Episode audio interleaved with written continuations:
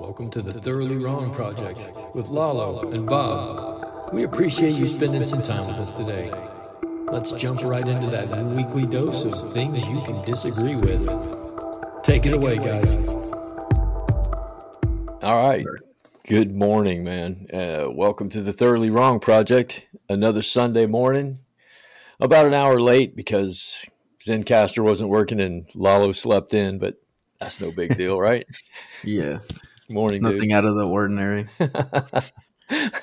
One of us is either getting a phone call at uh, Home Depot, which I, I did last time. Whatever. Whatever. How you been, man? Uh, pretty good. Pretty Yeah, I didn't see much this week.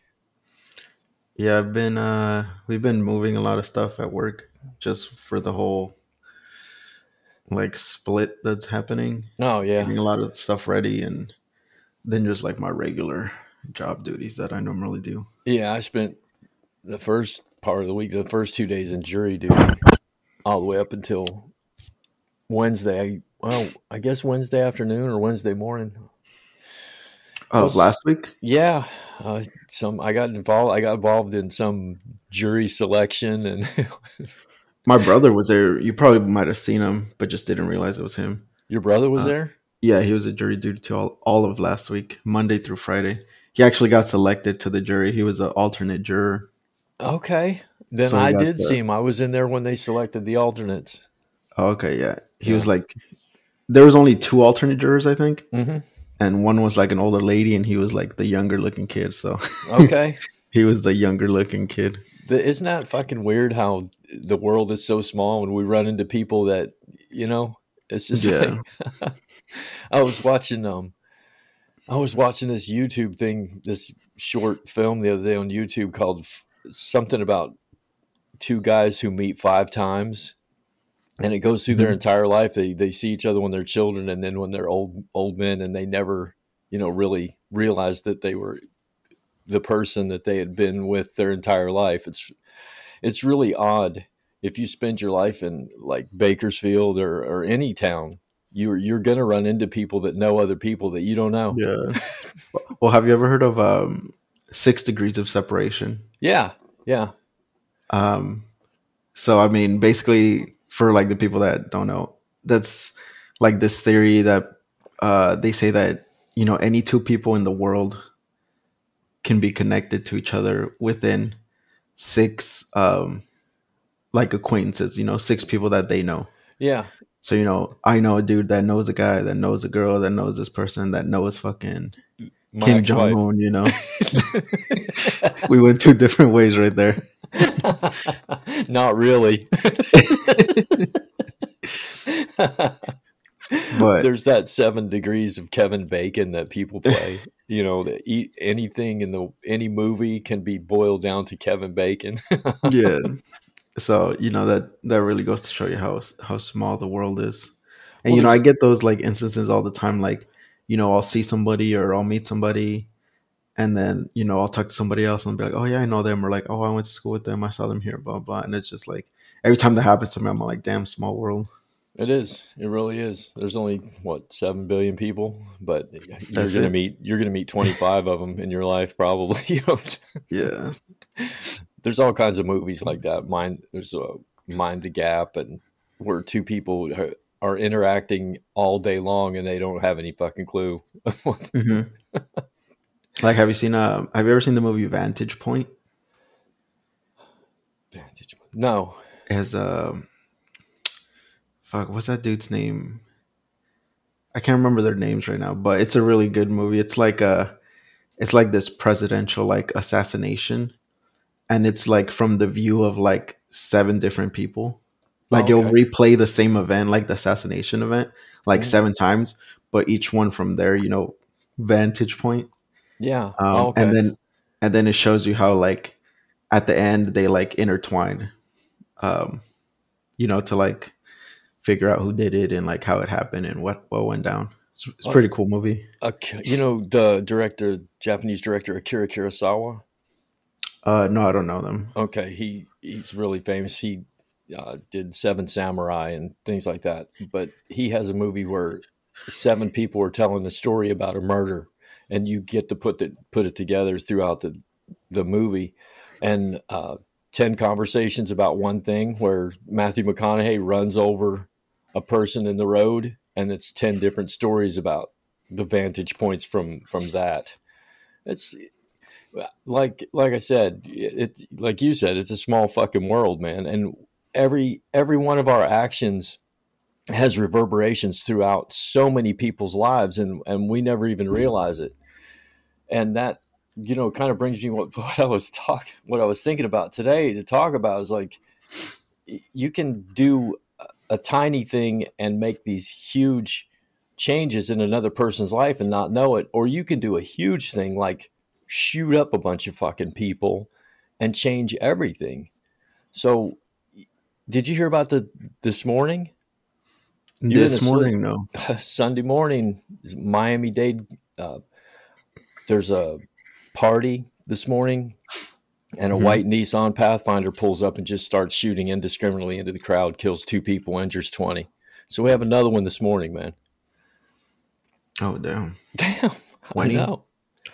Yeah, injured twenty, killed two, and then at a rap concert. It says right here. Yeah, I'm looking it up right now. Yeah. Um, Damn, that's crazy. That sounds like a drive-by type of thing. Mm-hmm. Not like you know, there's there's that kind of shooting where you just pull up and just start mowing people down the crowd, and then there's that San Jose motherfucker that you know, it's like calculated and he was calculated and and focused, and they said, um, I heard yesterday that he ran into somebody that he didn't know, and he said, "I like you, get out of here." wow, that's like chilling. It is, man. It's uh, could... there's like this meme um that I've seen before where it's like uh it says like when you become friends with the with the weird kid, so when he shoots up the school, he doesn't go after you. Right. and it's like it's like a screenshot of a text thread. And it's like you know the kid texting you like hey don't go to school tomorrow. And the guys are like thanks man. Appreciate it. Not funny but hilarious. Okay. Yeah. So it's like it's crazy how uh like you said those little things can affect you know big changes kind of you know like the whole like butterfly effect right. the butterfly flapping its wings in the south seas creates a hurricane in somewhere else. Yeah so it's I don't know if you remember um, a few years ago there was like the shooting here in Bakersfield where this dude went around and shot like and killed like five or six people. Um, he like drove around to different places like at a business and then he went to like somebody's house and like killed two people there and then he like uh, killed himself at the end after the police like chased him down. That was here in town. Yeah, that was here in town. Oh, I, Christ! I missed that one um what was like a big thing, like a big story. And I remember I seen it like um it was a it was a weekday and I seen it uh like in the afternoon like news cycle, you know? Like mm-hmm. I saw it on Facebook and stuff like that. And I was just thinking like damn that's fucking crazy, you know? Like here in town. And, you know, I just went to bed like normal. And then the next morning I woke up and I was like getting ready for for my class because I had an 8 a.m. class. And my mom she like burst into my room like just bawling her eyes out. And i i mean i, I don't think that's ever a good sign you know? Right. And she tells me that uh, one of the people that was killed was uh, my uncle Your um, uncle was killed in a mass shooting yeah here um uh yeah it was like a few years ago i think it was Damn, i can't dude. remember exactly what year it was um, it says right here 2018. Yeah. Um, so basically, what had happened was um, the uh, the dude. It was like they worked at this trucking company, right? Him and his wife. They worked at the same trucking company, and he uh, he uh, he had suspicion that his wife was like cheating on her, cheating on him with like some some of the employees there. Like he was just very paranoid about it, you know, because yeah, like they apparently. worked together and like he would see like, uh, you know, see, he would see her talking to like other people, but I mean, she worked there, so she kind of she can't just ignore everybody, you know. Um, so this dude, and then they were getting a divorce, so he was convinced that you know they were getting a divorce to like, so she could like leave him for another dude there, Wow. and I think that just made him like snap or something. So he went around. He had like this big ass fucking like uh, revolver, like probably like a fifty cal revolver or something and he like showed up to work one day with his wife like at gunpoint he like uh kidnapped her and was like you know taking her to work. And he was like show me like like tell me who you've been like sleeping with. And uh obviously you know she she didn't say anything because like she was in like you know as far as we know she wasn't doing anything. So she didn't like you know point anybody out. So he just went around like uh shooting all the people like he suspected.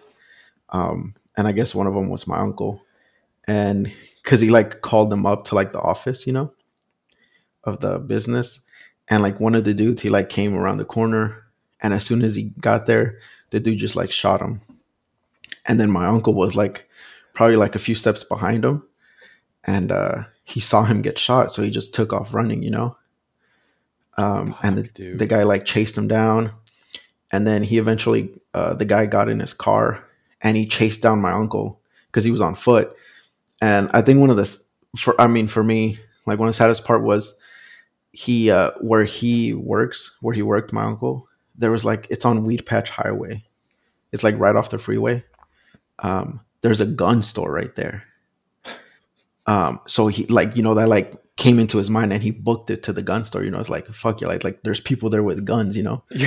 Yeah. um so he ran to there but it was closed because it was a little bit after five oh, so it was closed um and you know it was all gated up and then that's where the dude like uh like got like caught up to him and he like shot him in the chest. But i mean it's a fucking 50 caliber bullet that shit's gonna you know tear a big ass hole into you.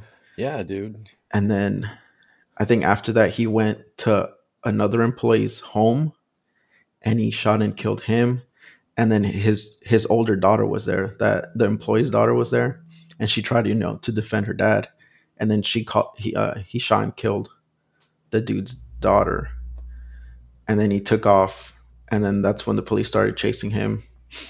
And then they caught up to him. They they like cornered him into like some like junkyard. And uh you know that's where he he just like shot himself in the chest right there and then killed himself. And I remember like hearing, you know, like I said the day before, like the day it happened, I was like, damn, that's fucking crazy, you know, like here in town. And then, you know, you wake up the next morning to find out that it's like somebody that you knew. So it was my it was my dad's sister's husband. Oh, that's Um, fucking terrible, dude. I did not know that. So it's uh um it's pretty like you said, you know, it's a it's a small world a small small world.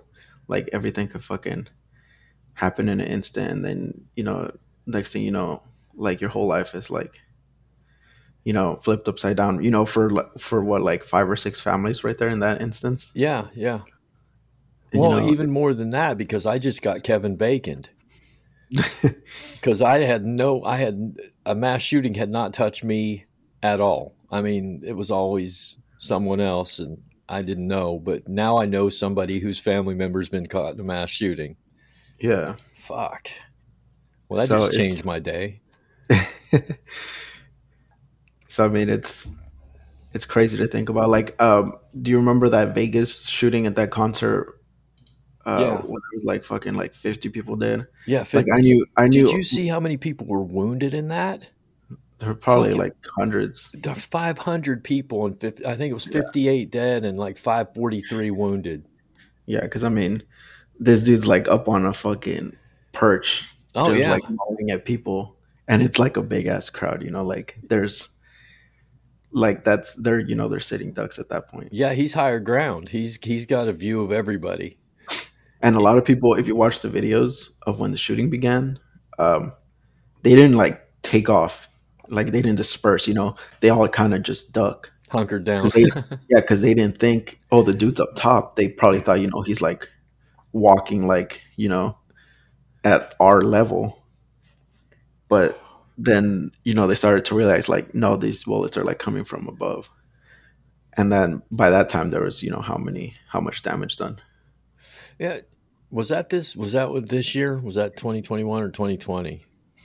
no i think that was like 19 Oh, okay. 19 or 18 Well, man, but i mean even then like i knew people that were thinking about going to that show uh, i had some friends that uh they lived in vegas and you know they wanted to go to the show and they just last minute they just didn't go so it's like it's crazy to think about how you know one little decision could like fuck up your your whole life or in some cases save your life yeah, I, you know, after after um, after I had that bad car accident, my kid got killed. I used I fucking tortured myself with that, and I know a lot of people do. You know, it's like I, you keep thinking, well, if I had just died, stopped to tie my shoe, you know, just something, it, I wouldn't have been in that spot at that particular moment.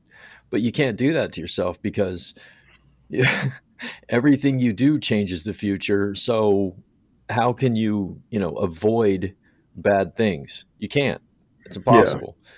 So it, it took a lot, long time for me to get over that. If I had just stopped for a second. So, but the, the culture we live in, man, I'm starting. You know, I hear your story about your uncle, and when we're talking about mass shootings, and we're talking about Miami Dade this morning. I'm getting to the point where I'm a little paranoid now. I mean, I don't mean in a bad way. I don't mean I mean I think everybody in our culture is becoming hyper vigilant. You got to be. Yeah It's everywhere. I mean, you just said here Bakersfield. I, I happened to miss that one. I don't know why, but uh, good God, man, I don't I don't know how to even look at it. It before I was looking this morning. There were there's ten over ten mass shootings per week already in 2021. We've got 194 mass shootings in 18 weeks, man. That's fucking crazy. Yeah, and it's to the point where I think a lot of people are just like, I don't, I don't like, we don't fucking know like what, what to do at this point when it comes to like trying to fix it. You know, Yeah, like you know, you could go over the regular talking like fucking you know gun control laws and you know just the usual shit that just people bring up every time one of these shootings happens. Yeah, but it's like to me i feel like we're kind of becoming almost desensitized to like mass shootings. It's Well, just yeah. a norm nowadays because it's just it just happens. Like we just we just wait till the end of the year to see like oh how many were there in total this year? Instead of like how many or like how, what can we do to prevent it from happening? And Yeah, actually I do these things. Not just talk about them and you know fight over them and then at the end nothing really changes. Well, we, yesterday I was in. Well, let me back up, dude. There's three. There's we could talk about three, right? Three different kinds right now. Miami Dade, where it was like I don't know anybody, I'm just shooting into the crowd, and and San Jose, where I know the people, and I'm going to avoid people that aren't what I consider guilty in my mind, and I'm going to let them walk. And then you've got that one that was in LA last week where that fucking idiot just shoots up that car and kills that little boy in the back seat. hmm So there's three different kinds right there, three different mindsets, three different kinds of guns. The one in San Jose, San Jose was registered. I'm sure the one in Miami Dade wasn't, and the shooting in in in LA you don't know. So you've got three different kinds of shootings, three different kinds of mentalities. And then yesterday I was down in Rosedale and there was one of those fucking people waving flags and and every other flag was a picture of an AR-15 that says come and try and take it from me. was it on uh California, calloway Calloway? Yeah. No, Yeah, Calloway. It's on coffee. oh, Coffee okay. and Rosedale. by like the red lobster Yeah. yeah there's always like uh little flag stands right there So how can you have 194 mass shootings in 18 weeks? 7,500 people were killed this year already, and go down in a public place and wave fucking flags that have AR-15s on them. You are not. Th- that's not right to me. It's just it's just like guns are not the problem, but the only thing to me that that ties all those things together are fucking guns. Because yeah. you've got three different, like I said, three different kinds of mentality, three different kinds of shootings, three different situations, and the only thing that's similar about all of those situations and all those people is they had a fucking gun. Now, what are we going to do? And like you said, you, you can go through the fucking talking points again, but that doesn't do that doesn't do shit, man. That doesn't do shit.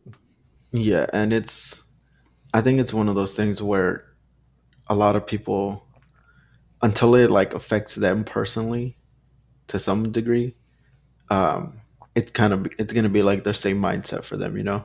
Yeah. Um, like I've seen I remember I saw an interview one time with like uh, business owners when it was when it came to like the whole like uh like mask mandates and like COVID stuff. And there was this one, uh, he was like a restaurant owner, like a bar owner. And you could tell he was like, it's one of those things, like not to be stereotypical, but like you could look at you could look at him and be like, this dude's a hardcore like Trump supporter just by looking at him. Right. But when they were asking him about like masks and um, and you know enforcing it, he said he was like, it's it's uh, mandated in his restaurant. Like he's all like, you know, if they don't like it, like they could go somewhere else. But you could tell like the way he was answering the questions. And you know, I'm I'm kind of just making assumptions here, but for me, like I'm I'm pretty good at like reading like body language and uh like demeanor and tone and all that kind of stuff, you know? Sure. And I just had this feeling like this dude like was affected by this shit. Like he probably had a family member die or something. Because there's no way like he he was just very like almost kind of like numb when answering the questions about uh, wearing masks and stuff. Um, and he like kept looking down, you know, like he wouldn't look at the camera. So you could tell it was probably one of those topics where like at first he didn't give a fuck and like, you know, uh, you know, masks are fake and blah, blah, blah. But like once it hit home, it like, you know, it, it really, it changes you. Yeah. Uh, and I think it's the same thing for, uh, for like guns and stuff. Uh, or for like most issues, like if when it, it like directly affects you or it impacts you, that's really when you know that switch flips in your in your mind, and uh, you know it kind of sometimes it makes you like change your views on things. You know. Yeah, it does. It, but at the same time, there are those people who you know they're hardcore like take the gun situation. They're hardcore gun people, and somebody close to them gets shot, and they're still like, it wasn't the gun's fault. And they become some sort of hero of the movement. I've seen that happen more times than I'd like to say, but in I hope I would hope in most cases, even like I said, that guy probably was hardcore against masks, and then something happened, and he didn't want to change his mind, but he did. So I got respect. I got respect for people that will change their mind. Mm-hmm. but I don't have any respect for people that will look in the face of thousands of people dead and still wave an AR-15 flag. Yeah. I I can't see it. And I mean, I get the sentiment behind it. Like, uh, like you said, you know, the regardless of of what happens, that you know they don't blame the the gun itself. Yeah. Um, and you know, for the most part, I don't want to say I agree with them, but like I'm more on the it's the ability to get a gun, like how easy it is for you know certain people to get a gun, and then the actual people themselves uh, getting that gun. Yeah, um, that I think is the bigger issue, um, if that makes sense. Like you know, um, just getting a gun in in some states is like easier than fucking voting. So in 14 states now, really easier. I don't think that should be. I don't think that should ever be a, a thing. You know, um, like in Texas, I think they just passed that that law, or they're about to pass it, where you don't need a license to like open carry, which means you don't need to go take that training course to get the license, which means you know everybody and their mom could just walk around with a gun all the time. Uh, oh, which I mean, it'll, it'll look cool for their you know Republican base, but all you need is like one or two outliers um, you know, there's there's a there's crazy people everywhere. So, you know, you just need one or two to like really you know take advantage of all these like little loopholes and all these you know different laws and that's all it takes for it to you know set set somebody off and make them go like on a rampage you know Well, there's somebody uh, close to both of us that we know, and is a hardcore gun nut, and and I don't, and I say that lovingly, gun nut in this case. But I asked him the other day. I was like, "You know about the new Texas law?" And there's several states that are doing it now. I said, "You know about the new Texas law?" It's like if you can walk upright, you can go ahead and carry. And he was like, "No, man." I was like, "Yeah, you. It's open carry, concealed carry, doesn't matter. Welcome to Texas." And even he and his zeal to keep guns uh, within the the culture, he even he was like that. That's that's too much, because you, you can't give a gun to a person that's not trained and and say here go ahead and carry it. They're going to shoot themselves. They're going to shoot something. Accidentally it's going to be a barney fife moment you know where they're trying to pull the weapon out of the holster and they shoot their foot. Yeah. Yeah so it's like a car uh, which we've made in this podcast you and i have talked about several times cars and guns. If you have to register your car why don't you have to register your gun you know? If you have to take training to drive a car why not to, to uh, carry a gun. It's just that simple. Why don't we? It, there it is. There it is, Lalo. Another fucking talking point that's not going to work. There's 393 million guns in the United States, brother. that's more than people in the United States. Yeah, that's more than people in the United States. So, what, what the fuck are we going to do? You want something easy to get? Yeah, it's a gun. I I could probably go get one today if I wanted to bad enough. And like how we were talking about those talking points, how they're kind of like they don't lead to anything. I think it's because a lot of people on opposing sides refuse to to actually listen to them. You know, right? They'll just hear what you have to say, and then you know they'll brush it aside, and then uh, they'll believe what they believe. You know. Sure. That well, after that Las Vegas shooting, it's like, well, we need to get rid of bump stocks. Not how many people even knew what a fucking bump stock was before that. Yeah, I didn't even know what that was. Exactly. I'm a gun person. I was been in the military. I didn't know what a fucking bump stock was, and I knew that taking them away wasn't going to do shit. It's not going to do shit.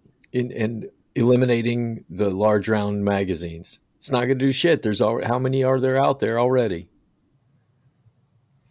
So yeah, it's uh, guns will never be like removed from American culture.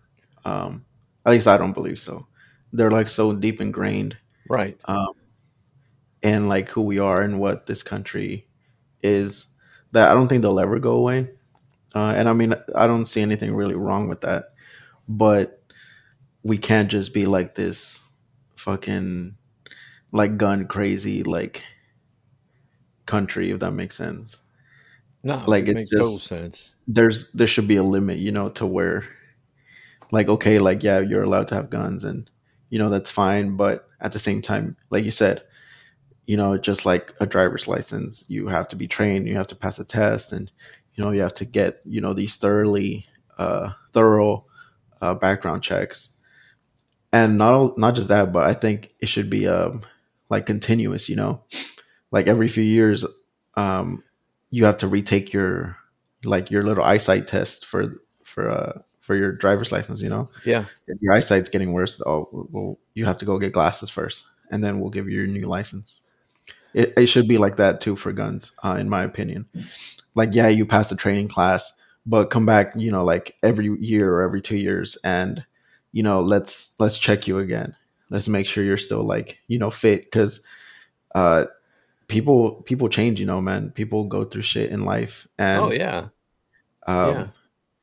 It changes them, like you know, like even us at work. Like you know, I've heard people talk of uh, like clients that we work with that you know were perfectly fine, um, and then something happened to them, and they just you know a, a switch flipped in their head, and you know that could happen to anybody you know traumatic experiences happen to everybody Yeah, everybody um, is not as resilient as everyone else.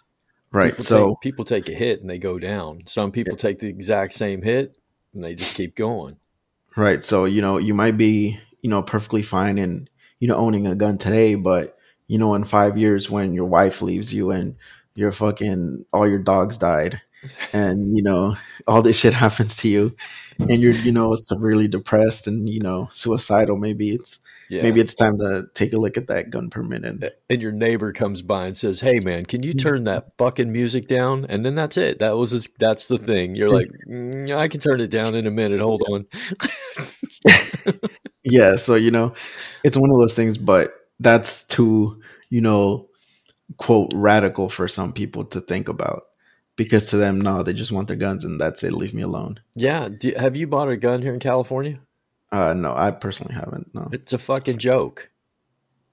Is it's it? a joke. It the test was, I don't know, I, if I remember, I was like twenty questions, and you get to study for it right there, and they give it to you, and it's so. It, oh, if you have ever owned a weapon in your life, you can pass the test if you look at the paper for 20 minutes, you can pass the test. It's it's nothing. And the background check is good. I mean, if you've ever been in trouble, you're not going to get a gun, but you know, like you said, I'm not in trouble on Tuesday. I, I could get in trouble on Wednesday, and now I have a gun. And yeah, well, I mean, when it comes to like small gaps like that, I think it's kind of hard to regulate, just because you know you're not going to be passing. They're not going to like be background checking you like every week you know? But i think like a yearly thing uh or you know at the most like two years. Um well it's even four years for your driver's license. Yeah. But i mean because like i said we can't do it like you know every other week. Um that's just way too like way too many resources. Yeah. Um but you know, I don't see, I personally don't see anything wrong with that. And I think the fear of a lot of people, uh, especially in certain parts of the country, is that if something like that was to happen, um, they would like deem them like unfit to to own a gun, you know, right? Um, and then you know they might get taken away. So for some people, it might get taken away. Uh, but that's simply because they were deemed, you know, whether you know psychologically or you know whatever the reason may be, um, unfit to, to own a gun. I don't um, think we can do that eh, though, Lalo, because th- what's the baseline, and who's going to agree what the baselines are? I would know, probably just leave that to like the professionals and well, you know what I mean. There's there's like these uh people that um you know they could profile people yeah. Um, you know, there's profiles for everything for, you know, schizophrenic, uh, sociopath, all these things. Yeah, driving in Compton. Yeah, I know. so like you know, there's ways to determine like if you're okay, uh, if you're not okay. Um, and it might be a little tedious, you know, but at the end of the day, like what's what's tedious work compared to fucking people dying like in the masses every year? Yeah, and I mean, there you're never I don't want to say never, but it's I don't think mass shootings are gonna go away anytime soon, regardless of what we do. You know, you could fucking outright just ban guns, like all of them, right? And you will still get mass shootings, guaranteed. But it's about it's more about um, limiting uh, the possibility of those things happening to when it comes to this to mass shootings i think to the greatest extent you possibly can because you know those are mass shootings those are people's lives they're people dying. Yeah. Um and those are very preventable deaths you know? There's some things you can prevent but there's some things you really can. And i think this is one this falls in that category of things you can prevent. And we should be doing uh, everything we can to prevent those things you know and you know people would like to talk about you know oh well you know it's going to start there and then eventually like nobody's going to have guns and you know even if guns are illegal like you know criminals are criminals and they'll still get guns you know because they don't care because they're criminals and like yeah i've heard all those you know all those like talking points before but that's the point like you make it hard for for one uh, like regular people to get a gun legally, you know. And by hard, I mean you know like vigorous like testing and uh, training and you know background checks and you know waiting periods, all these things make them actually mean something and make them uh, matter, you know. And then on the other end, uh, you uh, you know by doing that, it's gonna limit like the amount of like illegal weapons and you know close all these little ass loopholes where you know oh well if you're a licensed dealer you know you have to get a background check to sell to anybody but you know private sale private party like you can sell that shit to anybody um in some states and you know nobody would ever know Yeah, all, all this really started after Reagan, when when he got shot, and they they passed the Brady bill. And you got to think that what is that? The early '80s, and nothing's changed. It's just gotten worse and worse and worse. And now we're in this point where, like like I said, we have 393 million guns, 350 million people, and and everybody's like, well, we need stricter gun mm. control but the problem is, did you know the San Jose shooter passed the background check and every one of the weapons he used in that was legally purchased? yeah. i mean that just tells me that the way these background checks and these things are done isn't the best it could be yeah. um, like you said, you know, that test was fucking easy as hell for you. And, you know, you could pass it in 20 minutes of studying a book. Right. Like, I don't think it should be that easy. It should be, you know, pretty difficult and the training should be extensive because at the end of the day, it's a gun you're buying. You're not buying, you know, a toy. You're not, you know, getting your driver's license. It's a gun.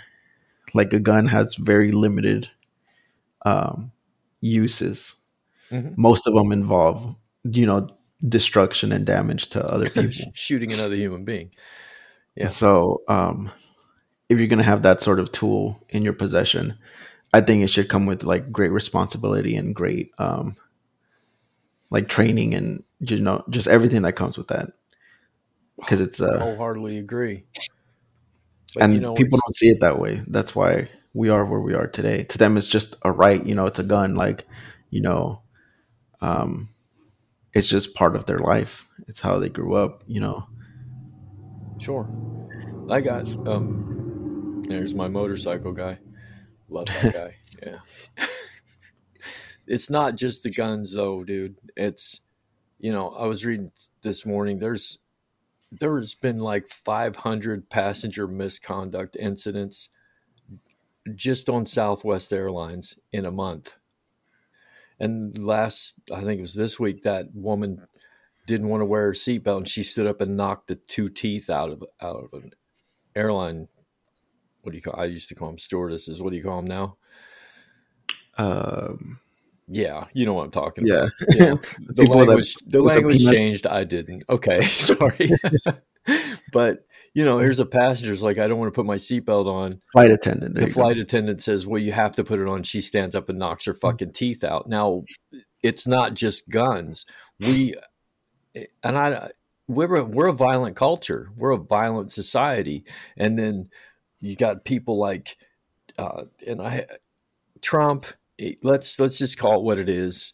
Trump, Greene, that fucking Gaetz guy, and and all these people are driving this conspiracy mongering paranoid thing that you know the the 2020 election was stolen and and Marjorie Taylor Greene with her Holocaust shit and it, it's just this part of our culture that's just I, I don't want to say sick but I do want to say desperately in need of help. Unwell like Unwell. AOC put it. G- a great great way to describe them they're unwell. I think uh if you ask me one of the biggest issues with the republican party is their inability to hold themselves accountable for anything. Um yeah. you know i've read you know since this whole like uh israel like palestine thing started or not started but like since it like ramped up a few weeks ago. I was going to say like 5,000 years ago. Is that? Like- um you know, I've seen like AOC and like all these people on the left like uh bash just shit on fucking Biden for Yeah. like supporting Israel, you know. Yeah. And you will never get that on the right. You know, there's like you said, there's people like uh Marjorie Taylor Greene and Matt Gaetz. Like, have you seen what they're saying at these fucking rallies that they're that they're doing right now? Yes, I have. Yes, I have. Um, like if you you like, how can you hear that and then you're fucking over here, Kevin McCarthy, you know, like the leader of like you know the, the caucus and like pretty much you know one of the biggest Republicans in in Washington right now, and you just don't say anything about it.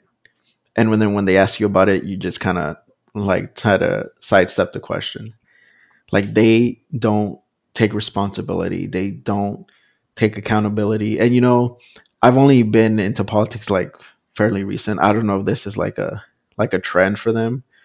Um but I, you could definitely see it right now. Like they they don't blame anything ever on themselves. You know, they vote against the uh that uh January 6th uh investigation like commission. oh uh, yeah. And how could why? how Like, could what- you not vote that? for that, man? Seriously. And I mean, what what was their excuse that oh, it's in the past, we should you know forget about it and move on? Or I've heard that oh well, you know it's it's going to be super partisan, like they're just going to make Republicans look bad. Well, I mean, the, you'll only look bad if you had if you were fucking involved in it. You know, is that what they're afraid of? And you know, it's just all these little things, but nothing happens to them, and that's why they keep doing it. You know, they say all these crazy shit at, at these rallies, and nothing happens to them because they they're not held accountable. Um, so they they they realize that they know that they're self aware that you know we could say we could pretty much say whatever the fuck we want, and you know, yeah, people on the left will get, be outraged, and you know they'll there'll be like a new cycle about it, and then it'll just go away because nobody in our own party cares enough to do something about it to tell us hey you better like like what the fuck are you doing? You know you can't be saying crazy shit like that. And you know they they know that. And so they just keep doing it because they rile up that that trump base that just you know that they're like knee deep into fucking qanon and like these conspiracies. You know i've heard of what uh, taylor greene has said at these rallies about you know one of the things we're going to do is, you know, we're going to find out who really won Georgia in the presidential election. Like, Yeah. what the hell? Like, what? And, you know, you just hear like this roar of a crowd behind her. And, you know, Matt Gaetz, he was talking about how big tech is like censoring Republicans. And, um, you know, he said they can't censor us and, you know, they can't censor this congressman. And literally the next sentence, he said, you know, we, we have a second amendment right in this, in this country and I think we should, you know, uh, we're uh, 100%, uh, we should be able to use it, you know, kind of implying like, you know, if they try to censor us, we're gonna like fucking shoot them or something like to these Yeah. big tech companies. You don't think some like nut job with a sh- like a safe full of guns is gonna go to fucking Google headquarters and start shooting them up? And then when whenever that happens, you know, people are gonna link it back to what he's saying, and then they're gonna be like, "Well, I didn't, I didn't directly say, you know, go shoot, you know, all these big tech companies." yeah, like, but there were veiled threats there, and that's Right. That's the problem. but then nothing's going to happen to them. Nothing will happen to him. He won't be indicted. He won't be, you know, charged with, you know, inciting violence. And he just go on living his life. And that goes for everybody.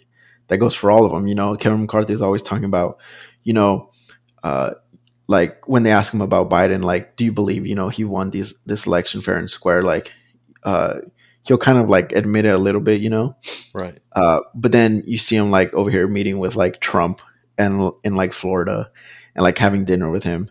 And it just like feeds into that like rhetoric of, you know, he's he's like the illegitimate president and stuff like like why are you meeting with Trump? Like what's the point of that? But because you know, at the end of the day, he's still the leader of the Republican Party. And they know that. Uh Which like behind so doors odd. It's but what they odd. portray is that they're trying to move on from Trump. But like secretly, they're not trying. That's why they're still saying all this crazy shit to keep that base long enough for the next uh, election, you know, to vote for them, Yeah. to vote for whoever, you know, they're to have as a candidate. So they want to, I think they're playing like this kind of like two faced game right now where you know to the media and like you know to the general public they want to like uh, show this facade of like you know trying to move on from Trump, but then they say like these like little like you know behind your breath type of things that kind of like it would like trigger the base like oh look you hear what they said like you know that means they're still on our side like they still believe that you know something's gonna happen. Yeah well you don't see the, the you see like mccarthy running to have dinner with trump. You never i don't think chuck schumer's ever ran to have dinner with barack obama. You know what i mean? Yeah. But he's gone and the republican party can't move on from him. But the thing is dude i saw mccarthy on the local news the other day and they were asking him is like what about this january 6th thing? And he was like well i voted against it and i don't support it because there's two other there's two other uh, inquiries into it and they'll be reporting within weeks if you look into that, no, there's not. It's just these things that they say that are just outright blatant fucking lies. And people are like, well, the reason we don't need the other one is because we've got two more, McCarthy said. But if you look into it, they're not really what he said they are. So then you've got that. You've got people who won't stand up to Trump. You got people who do stand up to him, like Mitch McConnell, but he says things like, well, Marjorie Taylor Greene is wrong, but if anything's going to happen, it, it, it probably has to come from the House. If they're going to do anything about it, it's somebody else's problem. And McCarthy and says it's somebody else's problem. And Greene, meanwhile, goes and has a fucking birthday party with tens of thousands of people riding around in a Hummer, you know, waving American flag, talking about the Holocaust, all this fucking nonsense. And that huge base – she's got a ha- like a half a million followers in Georgia on Twitter. That fucking woman is dangerous. She's just yeah. it's just that hmm. simple. She's dangerous because she represents this outlying lunacy. Uh, in my opinion, you can't say that having to wear a mask was like having to have a star fucking tattooed on you. That doesn't make any sense. That makes she makes no sense. But the thing is, she drives that conspiracy mongering and paranoia, and that somehow makes people feel better that they believe things that aren't true. And I don't, I don't, I do understand it in some ways because it's just been, I've watched it happen, I've watched it unfold. So there is an explanation for it, but it's kind of it's kind of sad what we're doing right now. Yeah, because they're feeding into these people's like, uh, like those deep like conspiracy theories that they believe, and you know it gives them validation to believe those things. You know, if yeah. they hear like a phrase or like a sentence that kind of like hints at what what they think, you know, when she says we'll we'll find out who really won Georgia in the presidential election. You know, all those people that believe in like QAnon and all this, you know, stolen election uh shit like that to them that's just like like oh they're on our side. Like they know they know it's real too. So yeah. you know there's no way i could be wrong. If you know these you know people in power believe it too like then there's no way i can be wrong. What and about, it's just what about trump? It, you know he's he's in flames right now like with the new york attorney general i mean they've convened a, a court on him and what what's going to happen if he's guilty? what's going to They'll just happen? say that the system was rigged against them to silence him and yeah, all this like BS. Yeah. So I mean, there's really like no like I said for a lot of people there's no like getting through to them. Like I don't think what it would take I have no idea what it would take for them to like to see the light, you know. Okay, so let's take like that back. Let's take all like, that thought and go take it back to the guns. Think about it. You, how are you going to convince people that what they think about, the way they think about this weaponry is flawed? And we're not, you know, it's it's like I'm not telling you you're completely fucking wrong there, Jethro. But what I am telling you is when all these people are getting shot and when all these people, these mass shootings and and all this violence and all these things that are happening and it, it circles back. I need a gun to protect myself from the violence that's proliferated by fucking guns. And you got to stop that circle somewhere. And I don't know how to get into these people's minds and say, listen, it's just a matter of, of common sense. But their common sense dictates that I have guns in my life. And I mean, like like I said, for some people there is no getting through, and the only thing we can do is you know, pass legislature and pass laws and pass bills to, you know, to kind of forcefully change society around them. And, you know, they, they probably won't ever change. And I think when it comes to like big societal changes like that, like changing the mindset of a whole, you know, country when it comes to something, mm-hmm. it's not something that you're going to do by convincing the uh, opposition uh, at the current state, you know. It's something that's going to happen by like I said, changing the laws around them and then waiting for like generations to kind of catch up to them. You know, you're not going to change, you know, Billy Bob's fucking ideals, but, you know, their kids might or their grandkids might because, you know, ideas could only go so far and you know yeah they might pass it down to like their children or like their grandchildren right but at some point um you know these kids a lot of them, you know, they start, you know, thinking for themselves and, you know, they, a lot of people move away or like they'll go away to college. And that's really when, you know, they see like that there's other people that, you know, they, they get out of that echo chamber that they, they've lived in their whole life. Hmm. And, good, um, good description, man. there's they begin to like open their minds. And you know i've seen a lot of people that you know they say they grew up like deep south like super conservative households. And you know and all it takes for them is to get out of that. And it like changes their minds on a lot of things. Yeah you're talking to one. Yeah. exactly. So so it's it's one of those things where it's it takes time to make big changes like that but those big changes are only made by doing the little things like uh, passing legislation you know voting the right people in office um, and just you know chipping away at these at these things you want to change.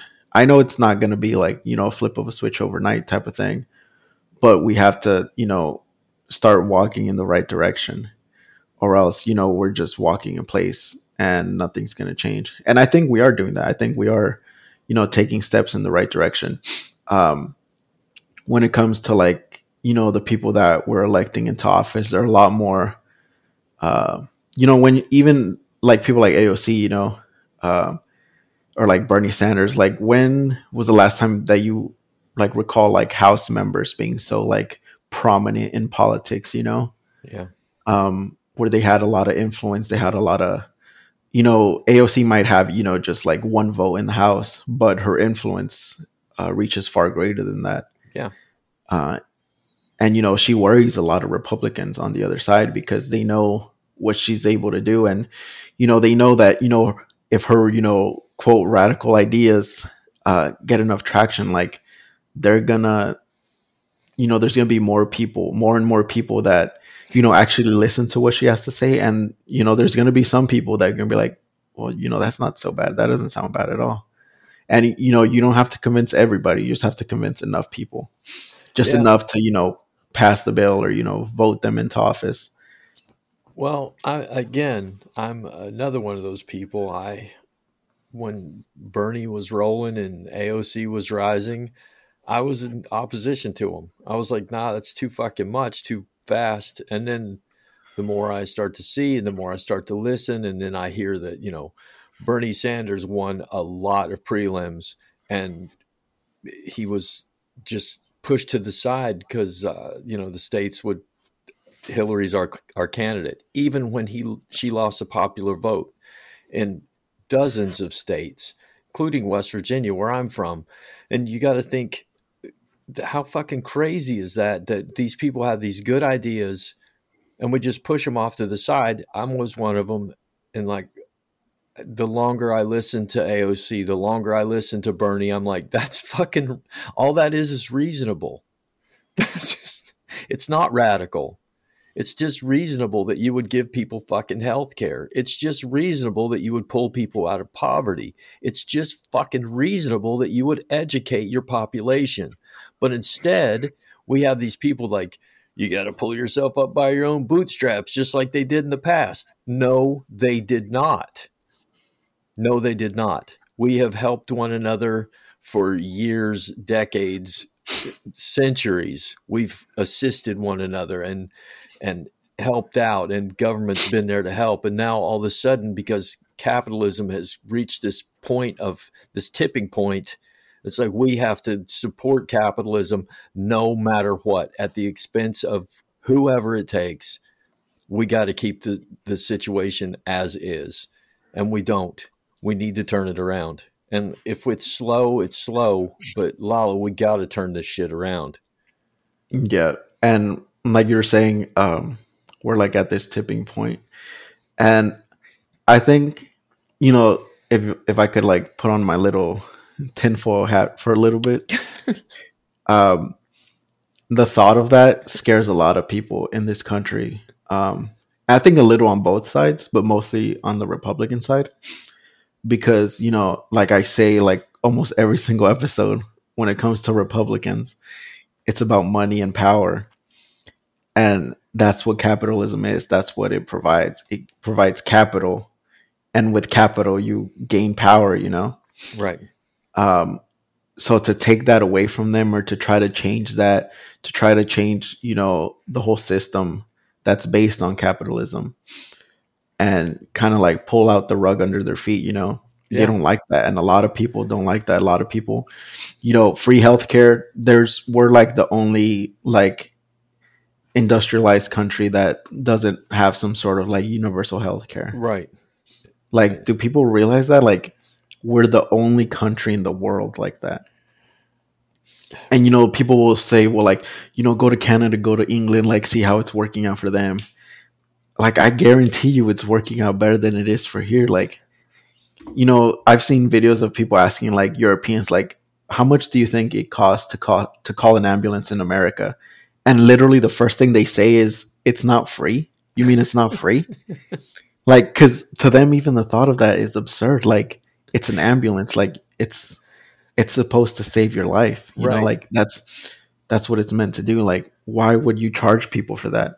And you know, and then I've heard people say, you know, they'll they'll get in like accidents and they'll be like, no, don't call an ambulance because I can't afford it. Right. Like that shit's fucking like what? How does that not click with you? Well, that I don't want your right? blood on my velour seat, man. Come on. Does anybody have a tarp? So it's like yeah, you're right. You know, it's like if you call nine one one, you're like, my house is on fire. Well, um, can I get your credit card number? right. So it's like it's these things like they're like they're good ideas like universal health care. You know, trying to get as many people out of poverty as you possibly can. You know, we're the richest, most powerful country in the world, and it's not even close. Uh, and we have millions of people living in poverty. Yeah, Millions like, why is that? Literally millions of kids going to bed hungry. What the fuck? Really? Like, how is that? Like, how is that a thing? Uh, you know, and I mean, if you ask me, it all comes back to capitalism because capitalism is about, like I said, capital, money, and power. And with that, you get greed. And when people become greedy, you know, um, they disregard other other human beings yeah. because they don't care because it's all about them. I don't care if I exploit you because I benefit from it. You know, why would I take, you know, I make $20 million uh, as a CEO. Why would I cut that in half to give you more money? Right. As an, as employees, when I could just keep those $10 million and, you know, save them for myself and, you know, buy another yacht or something. Yeah. And that's what, you know, they, they have those excuses. Well, I'm, I'm doing it for the future of my family. Bullshit. You're not. You're doing it you know, to see how much you can get before you expire. Right. And it's like, and once they do, like, where does that money go? It just keeps, it gets handed down to like the next generation of like, you know, their Greedy kid. Motherfuckers. yeah. So it's, I really do believe, like you, like you said, we're at a tipping point where, you know, it's one of those things where, you know, you always see it in like old, like medieval movies or something where like, you know, the servants are like have had enough yeah. And they like revolt and like storm the castle. Yeah. And I I think we're pretty close to that because a lot more people, especially young people, are becoming more like self aware of the situation and the climate and the system and the society that we live in. You know, I don't think socialism or like communism has been more popular in the United States than than today, like in the history of the United States. I agree. You know, they've you know they've tried so hard to paint it as like you know this big evil like Russian Chinese thing. And you know people are actually starting to listen to it and study it and learn about it and see how you know why it hasn't worked in other places right. and you know because it's never been implemented the way it's meant to be implemented um, you know some of that comes from you know greed from other countries like uh, you know if there's a lot of countries that have tried to implement socialism but then some of those powerful people in those countries get greedy and they fuck it up you know yeah. or a lot of the times most of the time it's other countries um, influencing uh, those countries that are trying to change. You know, the United States has does that every single time. There's tries to be like a social revolution. You know, when it comes to like Vietnam or like Venezuela, they interfere in you know in what they call the fight against communism. And the Because domino I- effect in Vietnam. Yeah. If we let Yeah, because- Vietnam fall, oh my God. Yeah, and you know the tinfoil hat person to me says part of that is because if it succeeds in these countries, people will start. If it succeeds in any country, the way it's supposed to like work, actually work, people will start to see like, oh shit, like that's better than what we have here, you know. Because there's a lot more poor people in the United States than rich people. Well, And it- oh it would benefit- yeah. so it's gonna benefit you know the that you know separation of of the wealth gap would benefit a vast majority of people in this country you know but it's hard to make that change because you know even though a vast majority of people you know want more money want better healthcare want you know all these you know all these things to better their lives the few people that you know the very few people that have the money they also have all the power. So it's hard to change it when there's, you know, when they have all this power and all this influence, you know, pushing back at you. Well, you have you, you have a situation where the the powerful have the money, but they justify that they have the money because it's like, well, I I need this bank account because what if there's an emergency, and what if I need, and what if my family needs, and I need to take care of myself and my family, but they they don't stop to think that okay, if I took away all the fucking things that could be an emergency, like your health care, if your health got bad and it's going to cost you a million dollars to get rid of cancer, okay, we'll just take that away. So you don't need that million dollars in the bank anymore, bud. Now what are you what are you keeping it for? Well, you know, what if this happens to me? What if my house burns? You know, what if what if what if and we justify our greed and we watch other people suffer and we say, well, they just didn't make the right decisions. And that's not true at all. We need to change the mindset of the rich to be uh, you don't need that much fucking money. You don't need more money than you can spend in a fucking lifetime. And however, whatever baseline that is, is whatever it is. But even when you implement socialism, even when you even when you implement communism, you still have that class thing. You have the masses and the proletariat and the bourgeoisie, and you still have the fucking problems that you have. We need to change the way human beings think, and that is, Lalo, that's an impossibility. I don't, I don't see that happening. I don't see us ever, as a world, getting together to go, okay, we're a planet and we need to take care of our home. We need to take care of this planet because you'll always have the Chinese who are the worst polluters in the world. And they're like, hey, man, we got to make money. Yeah. Um, I think it's very.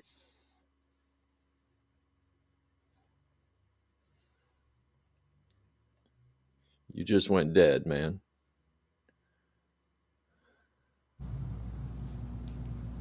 Can you hear me now? Yeah. All right, sorry. Um, I think it's like you said. Um, but I don't think it's impossible. It's just like I said, like everything, it's gonna take a long time. But you're right.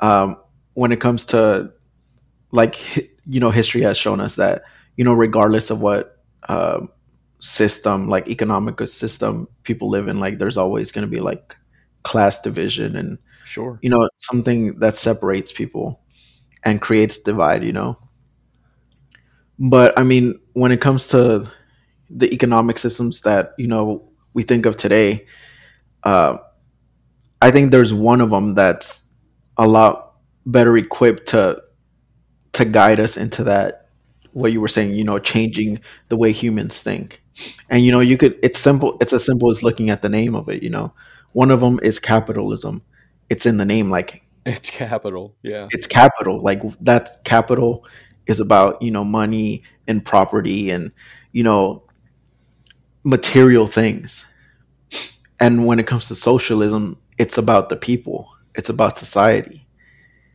and Right. you know almost every issue we have in the united states can be traced back to socioeconomic reasons and those reasons are because capitalism has failed in one way or the other. Uh, and with capitalism like i mentioned earlier comes greed. So we have to and you know it's kind of hard to explain but like you said you know we have to change the mind of the rich. I don't think that's possible because when you become you know that rich and powerful like you don't want any of that taken away from you. You don't want even if when they take some away you'll still be rich and powerful. I think just the thought of you know you losing for other people to gain for in in their mind it's for no reason. Like they didn't work for what i have. Why should it be taken away from me and given to them you know? Right. I don't you could change that you know within those people. So i think you just have to you know and it's gonna sound a little cynical and a little you know this is what republicans are always saying like oh to be afraid of like you just have to force it on them. Okay. like they're not gonna give away you know their billions of dollars voluntarily like you know overnight. Like you you have to tax them. You have to you know close all these tax loopholes. Um and you know whether they like it or not it's going to benefit society and benefit people overall they might not like it and guess what? That's okay and guess what? I also don't give a fuck if they like it or not. I care more about you know the average people because there's a far more of those people than there are billionaires in the world or in the united states you know? Right. if there's a billionaire sad because they took you know 40 or 35 percent of his of his uh annual income or of his annual gains like cry me a river dude you're a fucking billionaire. I care river, more dude. about the fucking poverty stricken kids in like these fucking neighborhoods across the country that like you said they're going to bed hungry they're starving some of them die. Uh you know they're getting you know bad education uh you know growing up in these you know terrible uh neighborhoods. I'm worried more about them because they you know it's it's like human suffering like you're promoting human suffering and you're saying basically like you don't care you know and i don't think that's right for me personally Well, you know, as I sit here and it's not just the mindset of the rich that we need to change. It's also the mindset of the poor because it, I just wa- I just watched a person who had nothing get a lump sum of money and had no idea what to do with it and just blew it. And that seems to be pretty normal because you can see at tax time. You got poor people who get their taxes back and they had two kids and you know maybe they get a, a check for five six thousand dollars and they don't catch up their bills. They don't put anything in the bank. They they buy big televisions and they they blow this money you know what i mean right yeah yeah so here's here's the mindset of the rich man who's like I don't want to give up what I have. And here's the mindset of the poor saying, I want to live like the rich man. So when I get this lump sum of money, I'm just going to fucking blow it anyway. And it's going to end up back in the hands of the rich man. So, and, I- and I, I know that sounded uh, person, not man. but the thing is, we are so geared towards capitalism that even our poverty stricken people are feeding into it they're not trying to take care of themselves. They're just trying to they want that feeling of being rich. You know, I, I got me a big old TV and that makes me feel better. Well, what about your gas bill? And what about all the things that you really need to do and feed yourself better? And they're stuck in this loop of I want to look I, I want to appear to be better than I am. And the rich person who's guarded to to keep that status and everybody wants the same status but we're not thinking about the rich person needs to say i need to lower my status down to take care of more people and the poor person needs i need to control myself and and try to live a better life and try to look forward in time instead of saying i got $30000 right now man i'm gonna fucking party stop doing that so the whole culture capitalism has poisoned all of us, dude. All yeah. of us. Um, I mean, it's it's all we know. It's all we've ever yeah. done. Yeah. Um, you know, when you live in a system for your entire life, it's kind of, you know, it's like that thing we that is is-ought gap that we talked about uh, a while back, where you know it's it's kind of hard to know what things ought to be like when all you know is how things are right. in your current life. So it it would, and you know, that's where I think the government comes uh, comes into play.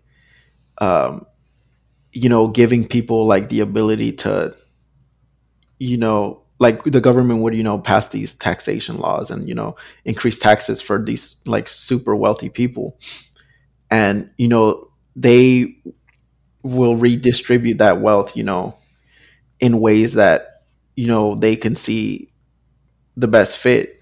And, you know, that sounds kind of you know, a lot of people kind of question that, like, well, you know, how do you know the government's going to do the right thing?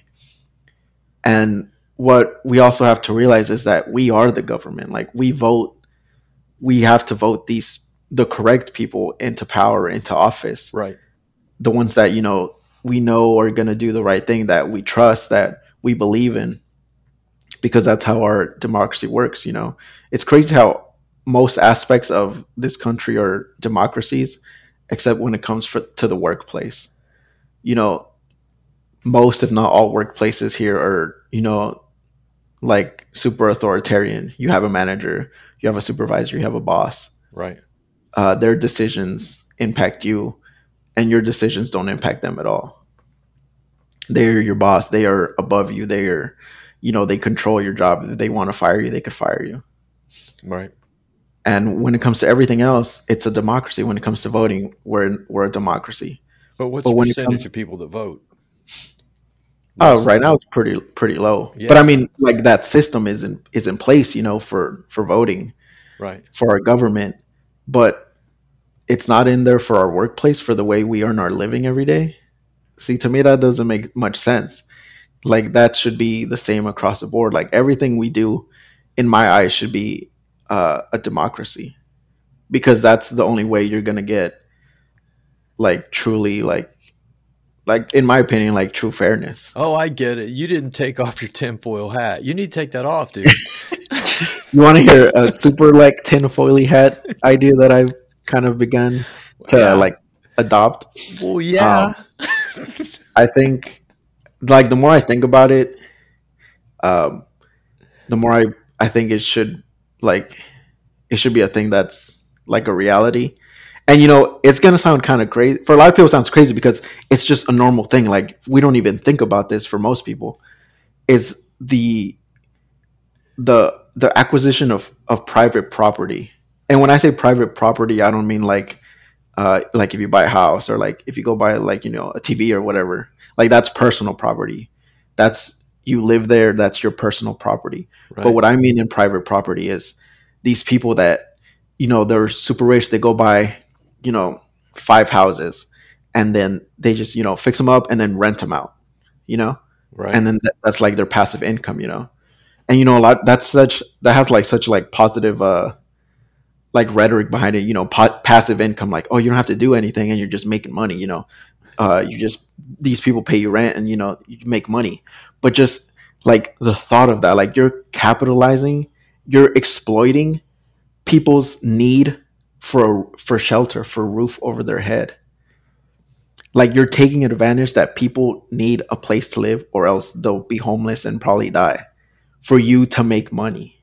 Right so like when it comes to like landlords uh, or like you like even like huge like office buildings that like this like this one dude owns and he just rents it out to like a bunch of small businesses, you know, and like they pay him rent for like their office space. Right.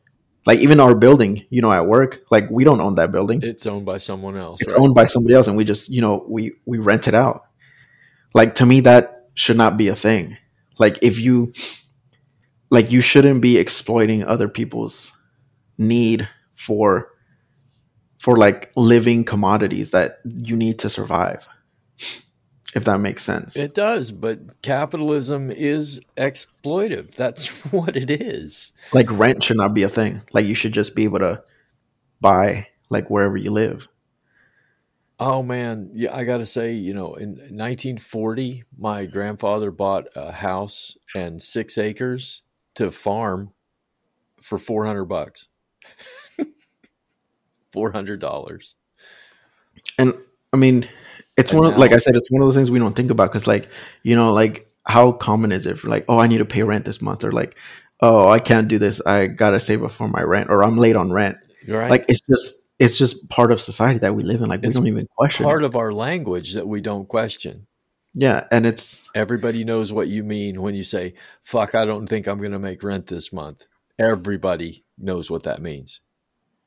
yeah so it's like and i just want to say one thing because i know there's some people that think when it comes to like socialism and like social programs uh it means like you get shit for free and you know like you're telling me there's people that think you know well nothing in life is free. If if you got something for free that means somebody somewhere paid for it.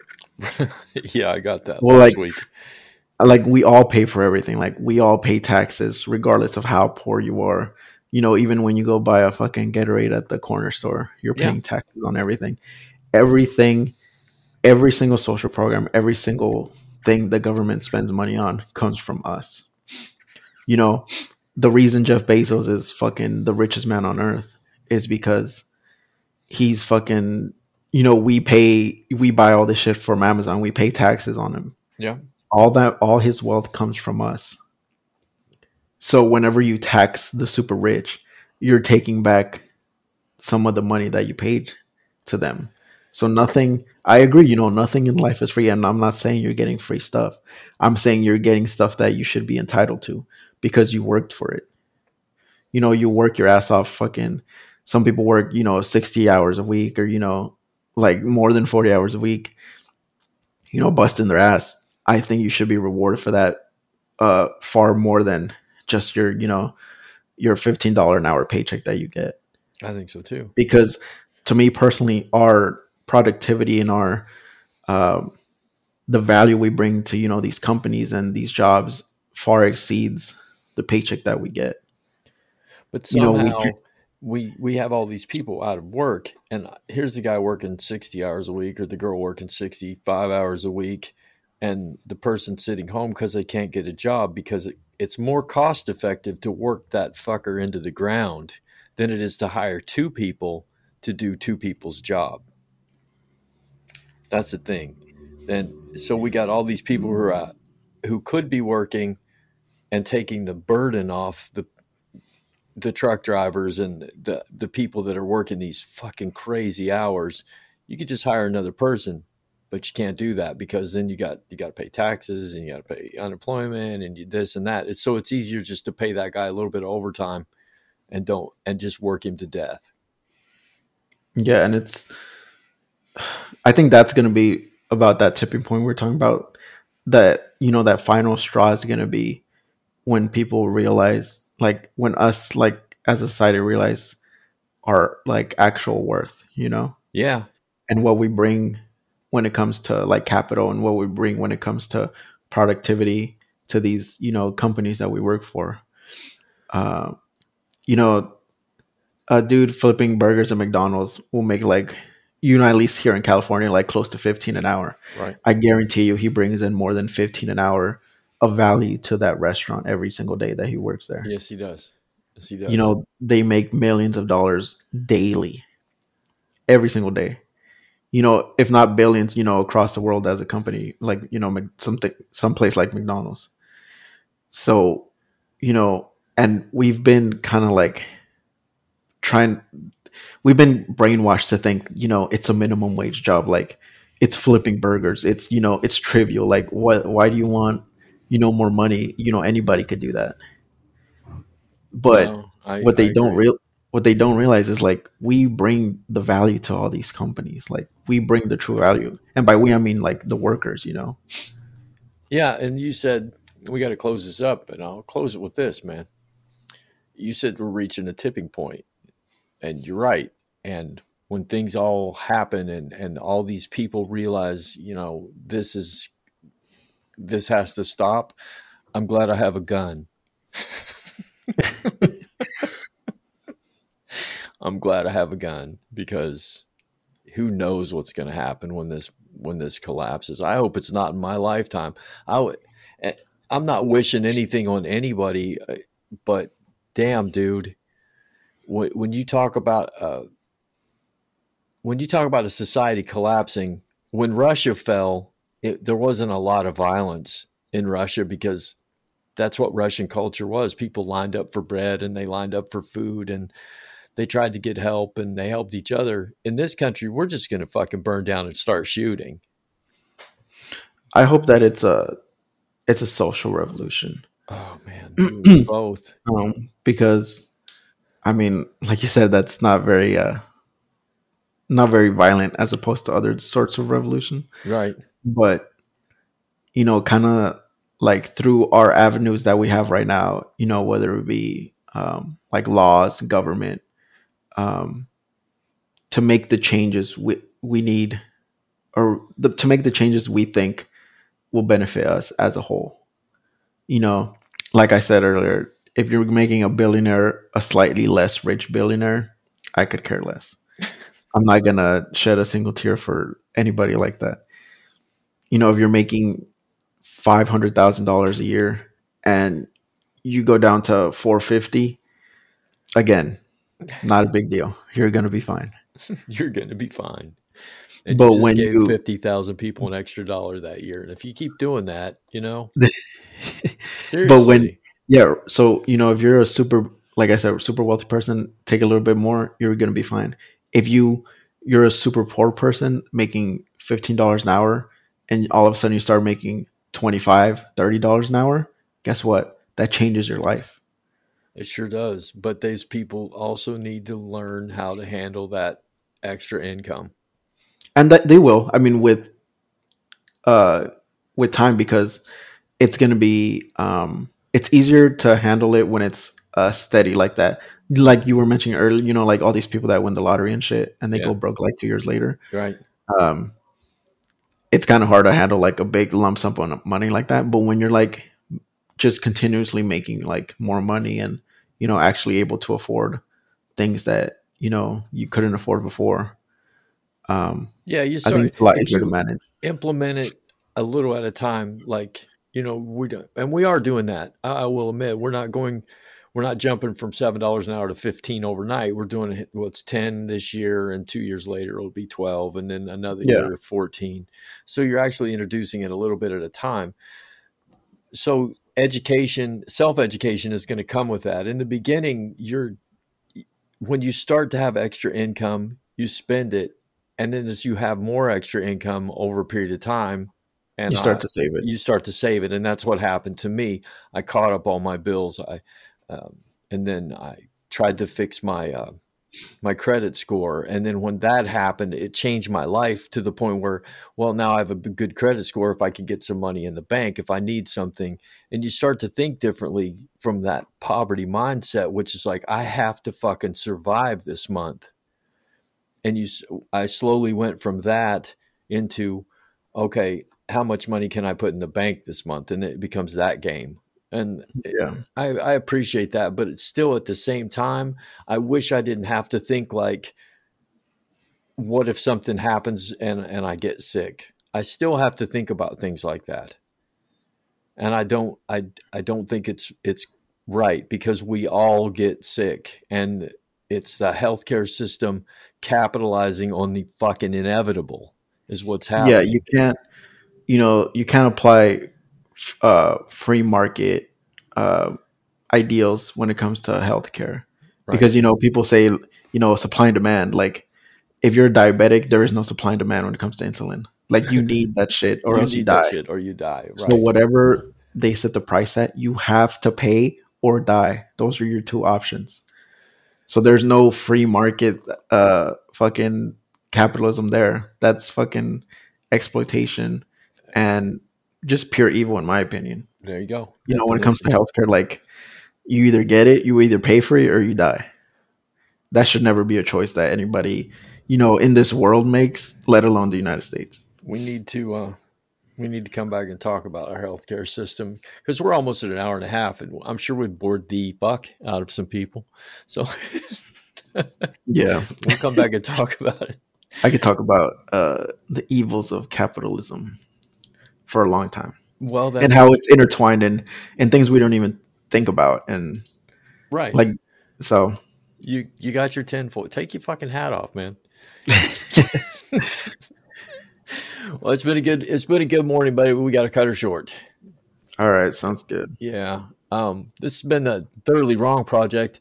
As always, we may have said something to offend you. Please stop and think about what we said. I don't think anything's been out of the ordinary here. And as always, this has been Bob. and Lalo And remember, the Thoroughly Wrong Project, it's built into the title. We could have been thoroughly fucking wrong, and that's our right. See you next time, Lalo. later man Later.